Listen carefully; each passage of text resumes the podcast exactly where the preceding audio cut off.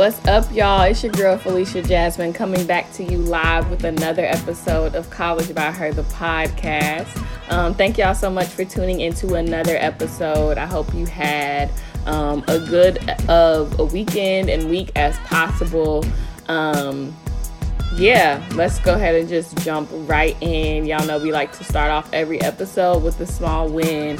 Um, and despite everything going on, um, still related to COVID, also George Floyd, Black Lives Matter, protesting, police brutality, racism. Um, it's been a lot. It's been a heavy past couple weeks, days, months, years um, for a lot of us. And so I think it's still important um, for us to share wins and to still have our moments of joy because um, black people, us being joyful is still a part of the movement, okay? Because there are a lot of people who do not want to see that be the case.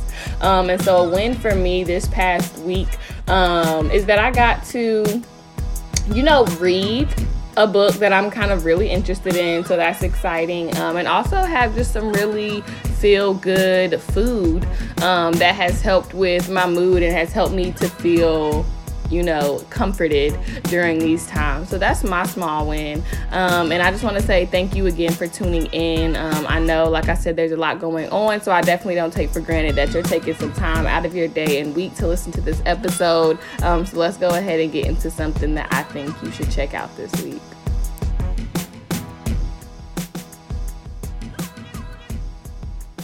All right, so this week, um, you should check out Black Lives Matter. I mean, unless you're living under a rock, then you know everything that is currently going on um, and all of the protests and um, just all everything. And I think you know, for a lot of us, this really does feel different. Something about this feels like maybe we're on the brink of change, the brink of a huge revolution. Um, and so this week, I feel like um, everybody should become a part of this movement. Um, and that can be an intimidating charge or task because, you know, I think a lot of us have like these stereotypical roles in our head of what that looks like of, you know, marching, of burning buildings, of doing different things. And I think, um, as I've seen a lot of posts on social media talk about this as well, but there's so many different lanes and they're all needed. So we need the people who are peacefully protesting, we need the people who are burning buildings. We need the people who are,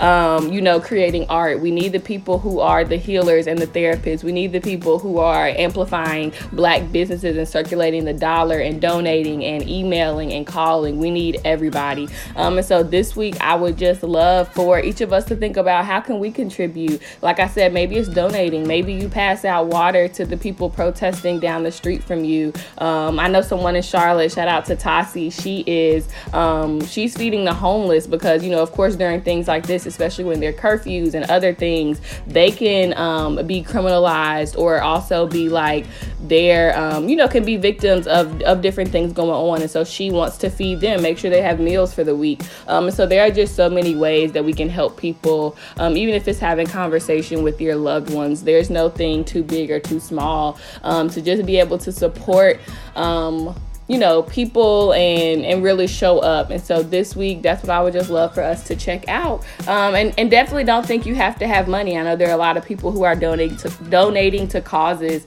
um, but of course there are things you can do whether that's call a representative send an email have a difficult conversation that are free.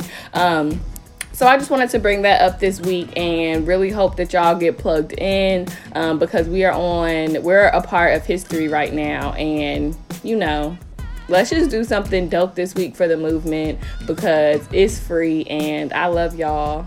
And y'all matter to me because, okay, Black Lives Matter. But let's go ahead and get into the episode.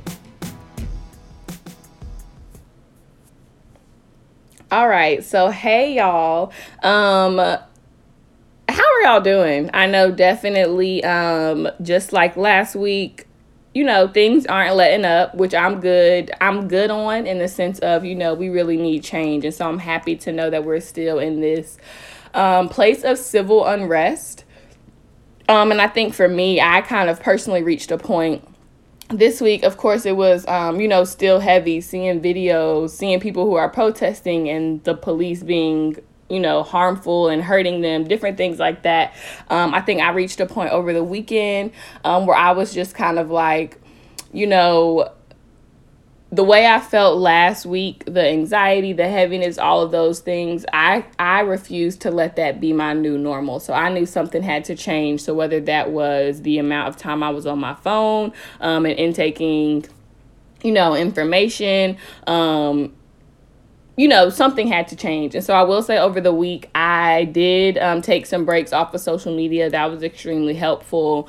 Um, and you know, Saturday morning, I think I woke up, had to like set me a whole little vibe in my apartment, light some incense, get some good music, like made a good breakfast. So I think something else that is important for me um, is to cultivate my space um, to, you know, kind of help with my energy and my spirit with everything going on and something else that can really help with that is not checking social media as soon as you get up. Because during a time like this, we already know like developments are happening every day. So people are getting hurt in protests, getting killed, um, being arrested is always something. And so as soon as you open your eyes, if you grab for your phone and scroll, that that news and those things is just the first thing that you see and that's the the mood and the foundation that you're setting your day off of um, and so i know for some people it can feel people can feel guilty or feel like oh well it's me ignoring it or i have the privilege to to ignore it. And and to an extent i can kind of agree. So you know we might have the privilege to put our phone down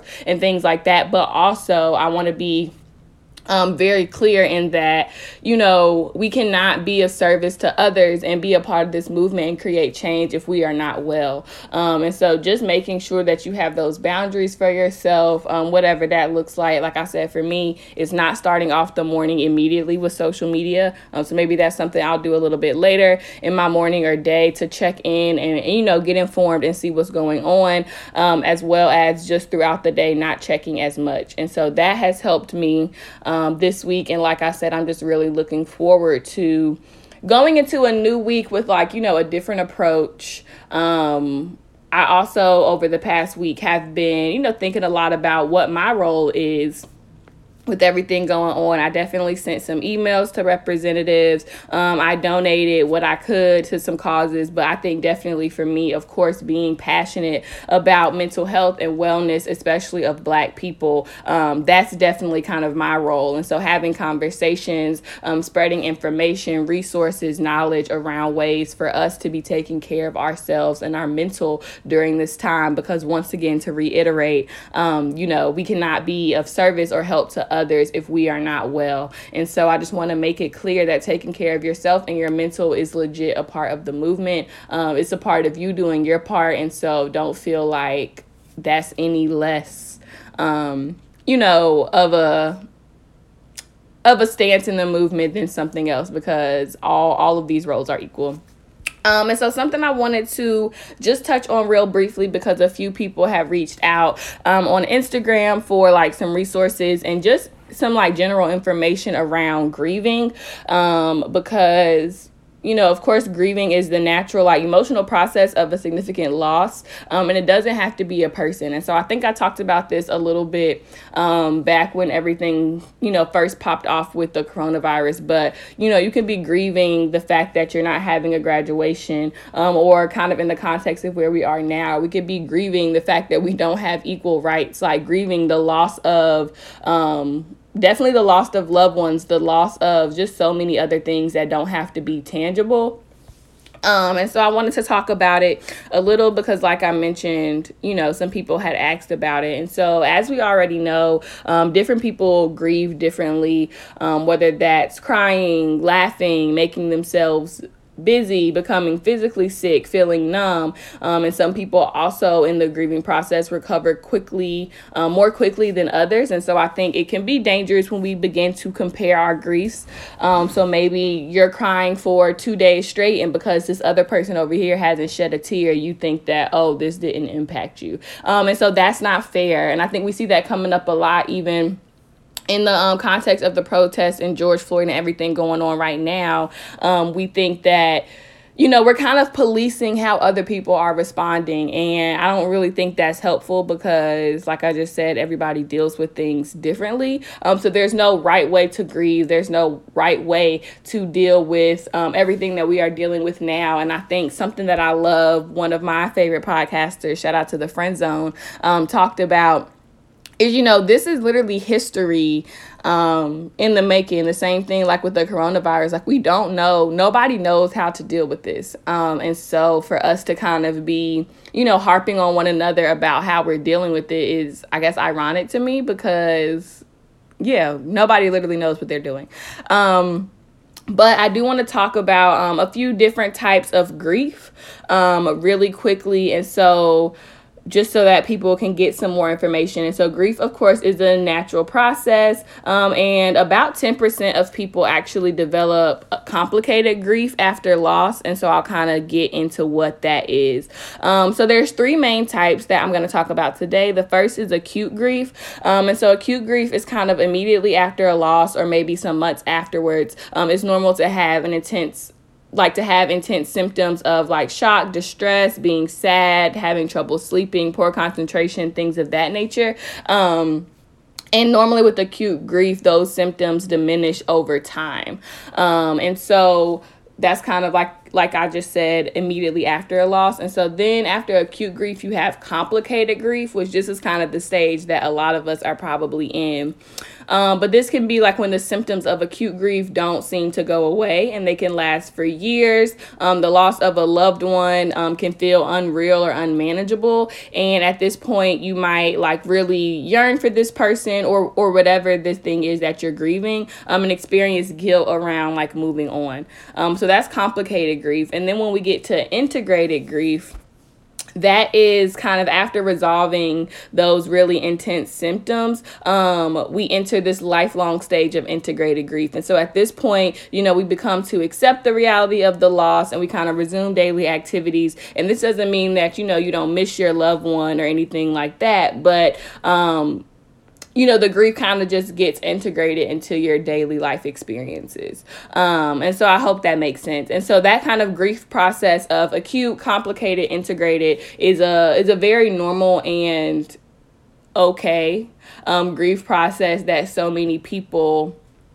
um, you know, go through it. So I wanted to shed light to that so that people knew, um, know about the different types. And complicated grief, um, when that has persisted, is kind of when people might um, go see a licensed mental health professional um, because acute grief is, like I said, more of the normal symptoms or things that last for a short period of time after someone passes away. Um, and complicated grief hence the name complicated um, can be when maybe you do need assistance um, from someone who is licensed and a professional to help you. Um, and also, I know a lot of people already know about the stages of grief, but this was also a question that was asked on Instagram um, from someone who lost someone close to them, um, actually in the midst of one of these riots. And so I wanted to also shed a little bit of light on this as well. Um, but the stages, the five stages of grief are denial, anger, bargaining, depression, and acceptance. Um, and so, someone who is grieving through um, grieving and going through this process, you know, it's not a linear process, so it's not in order. You can double back, you can skip one, you can stay on a stage for, you know, longer than however many months. Um, and so, really quickly, just to kind of go through what these are. Um, denial is, you know, this can't be happening. So maybe refusing to accept the loss that has occurred um, or minimizing the situation anger is why is this happening to me so that's definitely an emotion i know. I have personally felt recently why is this happening to us like as a black community um, and literally being angry um, because of the the black lives that have been lost. Um, bargaining is um, you know i will do anything to change this. So in bargaining we might try to change the laws or you know different things like that. So, for example, like maybe you broke up with someone, you're grieving the loss of that relationship, and so in bargaining, you might be like, like how can I get this relationship back? Talking to that person, trying to figure out what you can do. So that's an example of bargaining. Um, depression, the fourth stage is um you know, something that's very normal and kind of realizing and recognizing that a loss has occurred and you might isolate yourself, you might spend time crying and really grieving um you know in this phase. And then the fifth stage is um acceptance. And so that's kind of when you reach a point of is going to be okay. And that might be when that integrated grief happens um and you begin to you know feel this acceptance in your day-to-day life. And um and it becomes like a part of your routine. And so, once again, want to reiterate that um, you can go through these stages in any order, um, return to previous stages, do a repeat, all of those things. And so, just again to reiterate, those are denial, anger, bargaining um, depression and acceptance. And so um, I really want to say thank you to the people who reached out to me and wanted to wanted to know a little bit more about grief um, and asked me if I could talk about it on um, the podcast episode and I also just want to reiterate again and again how normal the grieving process is and how different the grieving process looks for um, for different people and then of course for different things. And so um, I want to highlight that. I want to let you know that it's okay if you're grieving a person right now, if you're grieving a thing, um, whether that's a relationship, an experience, um, you know, just grieving. You can literally be grieving anything at this moment. And I think, especially during the past few weeks that we've had, um, you know, we've had a you can have a mix of emotions in a day. And so to just really extend that grace to yourself, um, be patient with yourself, and know that it's okay to grieve, it's okay to cry, laugh. Um, I know that's something that I've been seeing on social media a lot too, is that as Black people during things like this, we can feel guilty about being joyful. Maybe you got some good news and you got an internship or you got a new job or you got a raise. And sometimes you can feel guilty about wanting to celebrate that um, in the midst of what we're going on with the protest in George Floyd. And I just want to say that your accomplishments, um, your good news, um, your good mood, your laugh, your smile, it deserves to be celebrated. Um, and you can still have all of those things right now in this moment. Um, and so I'm celebrating you, 2020 um, graduates. We're celebrating you. Next week, we have a very special episode for y'all um, with some really amazing and exciting news to share. And so,